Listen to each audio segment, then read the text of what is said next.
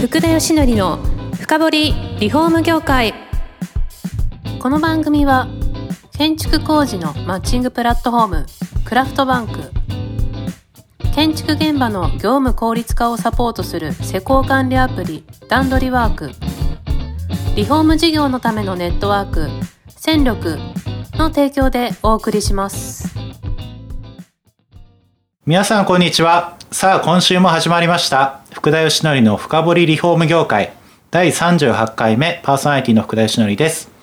今回も生田の宮田さんに来ていただいてますこんにちはよろしくお願いしまお願すいします。で生田さんに入られたのが前回ですよはいでそもそもその生田さん自身自体をですね知らない方も多分いらっしゃると思うんでもう150年ぐらい歴史がある会社さんなんですよねそうですね。あのー昨年1870年からなので、えー2020年でめでたく150周年ということはいでやってます。あの今相談役も100歳で健在なので、まあそれを考えていただくと相談役が6代目ではい私が8代目ということになって、まあ今会長もいらっしゃるので、はいその会長が7もうすぐ7069なんですけども、 100歳でご健在素晴らしいですねゴルフもやってますよ。えゴルフをやってます。 100歳でですか12月の1 週目ゴルフひろし君ゴルフ行ってくるわっつってあのまあハーフですけどね、はいまあ、散歩みたいなもんですけど、はいまあ、ちゃんと足腰しっかりされててですね、すごいえーなあ、 98歳ぐらいまで自動車乗ってましたんでこ こもう今はもう乗ってないんでね言えますけどちょっと危ないとこがあったんで、まあ、もうやめてくださいと運転はあの、はちゃんとした運転手されるんですけどやっぱ何が起こるかわからないので、はいもうタクシーで行ってくだ さいということでちょっと車は取り上げちゃったんですけどね。そうですね今はまあ結構いろいろ問題になってますから あそうそうそうもう本当150周年のイベントを去年ねコロナじゃなかったらやるつもりだったんで、はいまあそれも踏まえてちょっとお祝いできなくなるとまずいからちょっとやめてくださいなということで、だいぶ前にちょっとしなるほどお願いしてたところですね。もともと何何からスタートした会社さんなんですかもともとはですね1870年っていうのも、まあ先ほど言った通り100歳のおじいちゃん生きてますから、はいそれが6代目なので、まあ、ちょっと数字がおかしいんですよね。はいというのも書物に残ってる部分が1870年からっていうところで、元をもっともっとこう位牌とか見ていくとですね1817年に初代の東蔵さんっていう方はがい亡くなられたっていうようなそうなんあです位ね牌があるので、はいまあ、明治の後期からずっとやってるんですよね。なるほどでそれこそ、えー名字が与えられなかった時の、まあ、と戸屋東蔵さん扉屋さんの東蔵さんはいですねって呼ばれてたのが初代に与えるようですああなるほどじゃあ扉からそうですねスタートしてと、建具扉を作ってたと思われます、まあその後はもうそのそれこそどうですかねあの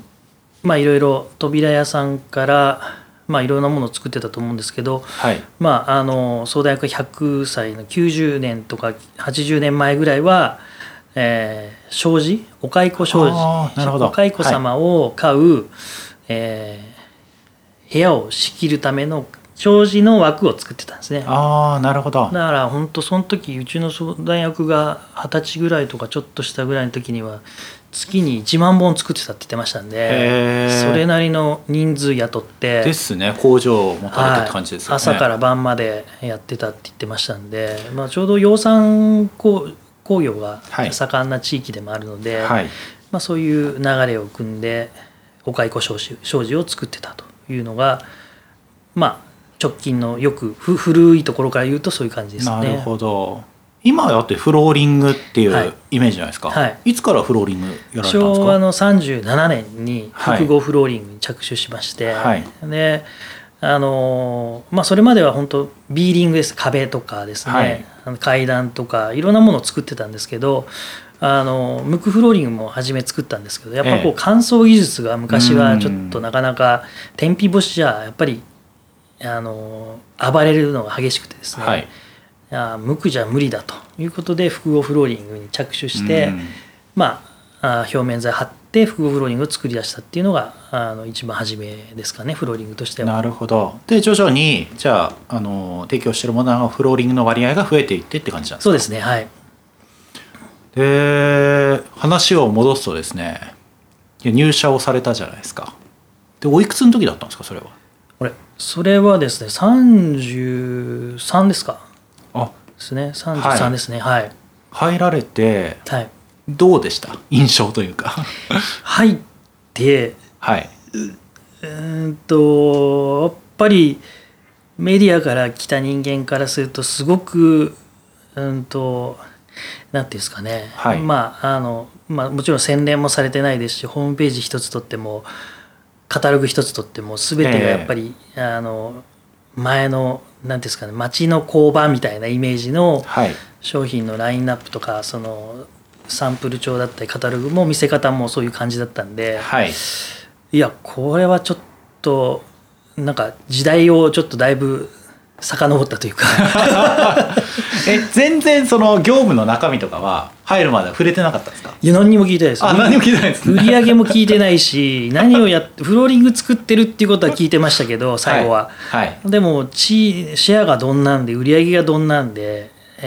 ー業界がどういう動きになってるかなんて一言も聞いてなかった んですよあそんな感じなんです、ね、 もう男気一つで来ちゃった んで入った瞬間にあれあれあれあと思ってですねちょっとまあホームページぐらい見ましたけど、はいあれあれあれあと思ってましたね初めはでやっぱり6ヶ月半10 6ヶ月か6ヶ月今日あの研修してはいフローリングを作ってましたあもう作られてたんですねはい工場入ってへえだからもうゼロから全部教えてもらってですね、はいフローリングのできるまでを勉強してなるほどでそこから営業に出ましたえ営業に出て何をやろうとされてたんですか営業を出てですねまず思ったのがもうこのままだと潰れるなと思いましたね、えそんな状況ですかでもまあこれだけ続いた会社ですからええまあ売り上げははい40億とか30何億とか40億とかそれぐらいのレベルだったと思うんですけど、はいあのやっぱ OEM がずっと長くてですね、はいそれこそうーんと2004年までは OEM が主体だったのであ我々のそうなん中でですね何かを開発するというよりは、はい開発を頼まれて開発したものを、まあ、作って、えーなんだっけ影,、はい影でこう販売するとか、なるほどまあ、製実造はして商る品はあまりなかったわけですねないですねはいなんでまああの僕がこう営業になって出た時の商品っていうのはもう世の中にありふれたものはいあの全然差別化もされてなくて、えで生田さん持ってきてこれじゃあいくらにしてくれるのっていう値を下げるだけの営業スタイルみたいな、はいまあ、なかなかその価値を見出してもらえるっていうのはもう本当に全社同じようなものあればブランドの力が強いところを持ってきますし、えはいまあ、我々 OEM やってたので幾田っていうのはそもそも知らなかったりしますから、まあそういうのが一番のなんていうんですかね入った時のすごい衝撃でしたね。あーそうすると商品自体変えないとっていう発想の方に行ったんですかねそうですもう入ってすぐにもう会長にも言いましたこのままだとまあ差別化できてない商品売ってると自利になりますと、はいななんか考えないといけないと思いますっていうのをくしくも言ってたような覚えがありますねで早速中国とかでこう研修でですね、はい昔中国でちょっと作ってもらってたものもあったんで中国の工場行ってええで物を見たりとかしてる時にですね無垢のフローリングが流れてまして、はいオイル塗装ではいめっちゃくちゃかっこよくてですね、ええでうちの品質保証の人間に「これめちゃくちゃいいじゃないですか」なんて話をしてそしたらムクフローリングのちょっとデメリットみたいなところをいっぱい言われたんですね、はい暴れるでしょとかあ、ーはい水に弱いでしょとかなんかああだこうだって言うわけですよだからこれは我々が扱わないんですみたいな、まあ、そういうことがあるので扱いづらいですみたいな話があってじゃあこの質感が僕いいと思いますと入ったばっかの素人の、うん見識でですねこのしっとりとしたこういう風合いにはなんでうちの商品はならないんですかっていう話をしたんですね、そしたらあの艶消しとかっていうのは塗料メーカーが三部艶までしかできないって言ってますっていうんですねはいいやそれ断部艶しかできないって検証したんですかってはいしてませんと、そしたら塗料屋が言うからいやいや塗料屋が言うのは分かるけれどもじゃあそれを0.5分艶とか一部を切るぐらいの艶消しのこのオイル塗装のような風合いを出してくださいよと、はいやったことありますかって言ったらいやないですとじゃあやってくださいとでそこから2年半ぐらいかけてですねええ開発してくれてやっぱできるんですよねあああね言そっれてみるもんですね言ってるようですよ本当それってなんでできないって言ってたのってあ改めて聞くぐらい本当にやってなかったことで、 はいでも業界の皆さんやってないですよねはいだから多分塗料メーカーさんが無理ですって言ったことをあえて推し進めようとしない業界だったと思うんですねなるほどで僕はあのテレビ局時代にこう何ですかね、えっと最終的な絵が思い浮かんでそれに対してどうやって構築していくかっていうのにやっぱ能力をこうさ注いでたというか、まあ、そういう能力があってですねはいこれがなんでオイル塗装みたいにならないんだっていうもうオイル塗装になった絵しかなかったんです僕は。はいでやりましょうよというのでずっとやってで見事できてですねでまああのある展示会の前にギリギリ出来上がってはいで今の会長当時社長にこれちょっと参考出品出させてほしいって話したんですねそしたらこんなもん何が変わったんだって節があって艶が消えて他なんだとか言ってこんなん売れるかとか言われて 本当それはショックでしたけどまあでもいいと思ったからいやちょっと参考出品でいいから出させてくださいと、はいはい僕は素人目で見るとこういうのがいいと思いますって言ってちょっとふてくされながら、 で参考出品ってシール貼って出したんですよはいそしたらもう会長あ当時社長がもう10組ぐらい接触接種とかその問屋さんから販売店さんから「これなんですかこれなんですかこれ塗装してあるんですか?」って「こんな風合いなできるんですか?」みたいな話になってて、はいで僕はちょっと遠目遠目で「お聞かれてる聞か れてる」そしたら見事にあの月曜日あれ商品化しようって話になってよっしゃー」みたいな。えーまあでも反応がすごい良かったですねは間違いなく良くてもうこれがもうやっぱりクリティカルヒットでいそんな商品今までなかったんですよねうん営業マンも目が半分腐ってましたけどはいもうこれでもう水を得た魚のようにですね急に元気よくなってはい錯覚サンプル置いてくると名刺に折り返しが来ると普通は錯覚置いて名刺置いといてもぽいなんですけはど、いはいはいこれ何っていう問い合わせがすごいですとはいで説明に行きますで、はい、入りました採用になりましたここも採用になりましたどこもか採用になりましたみたいな話になったんですねはいでそれで営業マン喜んじゃってでそれでぶっちゃけ結構十何億と売り上げ伸びてですねあその最初に説明ラスティッそクう、ですよラねスティック塗装ですねはいこの名前もミラノサロンでずっと通ってましたんで2013年から行ってましたから、はいそこでラスティック調とかシャビー調っていう名前が出てきて節ありとか白田っていうのがいっぱい出てきてじゃあうちラスティック塗装っていう名前にして節ありで艶消しで無垢のような風合い出そうよっていうのでラスティック塗装を開発したんですけれどもなるほどもうこれがクリティカルヒットでしたねでまさしく生田さんしかないってものは出来上がったわけですね、はいい、やでもちょっと一方ですよ業界は当たり前できないみたいのをこう外から見ると面白い商品実はまだまだできるってことですよねできますありえるってことですよねありますありますいやフローリングなんてそれこそこれだけ年数いろんなものが出してるんでなんか一見するとなさそうなイメージありますけど可能性そういう意味ではまだまだあるってことですね、もうむちゃくちゃあると思いますねええもうやりがいがあってしょうがなくて今本当 製造業になってよかったなと試作ばっかりしてますえこれでヒットしてですよラスティックがヒットしてその後って何をやられたんですかその後はですねそれと同時にやってたの金箔貼ろうと思ってた んですねでたまたま金沢の金箔の卸をやってる後輩がいて、はいでその子は金箔でフローリング元 J リーガーなんですけど、ええまあ、なんていうんだろうセカンドジョブじゃなくてなんかキャリアキャリアであセカンはドいキャリアでね、はい何やろうみたいな話になった時に金箔売りますなんつって話してでじゃあ俺金のフローリング作ってやるよって初め軽いノリで言ってたんですけどはいでも若干こう金箔がもう途絶えるようなもう風前の灯火の文化だったりするんですよへね、えでこれは守んないといけないよねっていうことですねもうほんと金箔の白打ち職人から実は貼り付けて押してくれてるのは西京都の西陣織の西陣織の伝統工芸士、はい金糸部門の、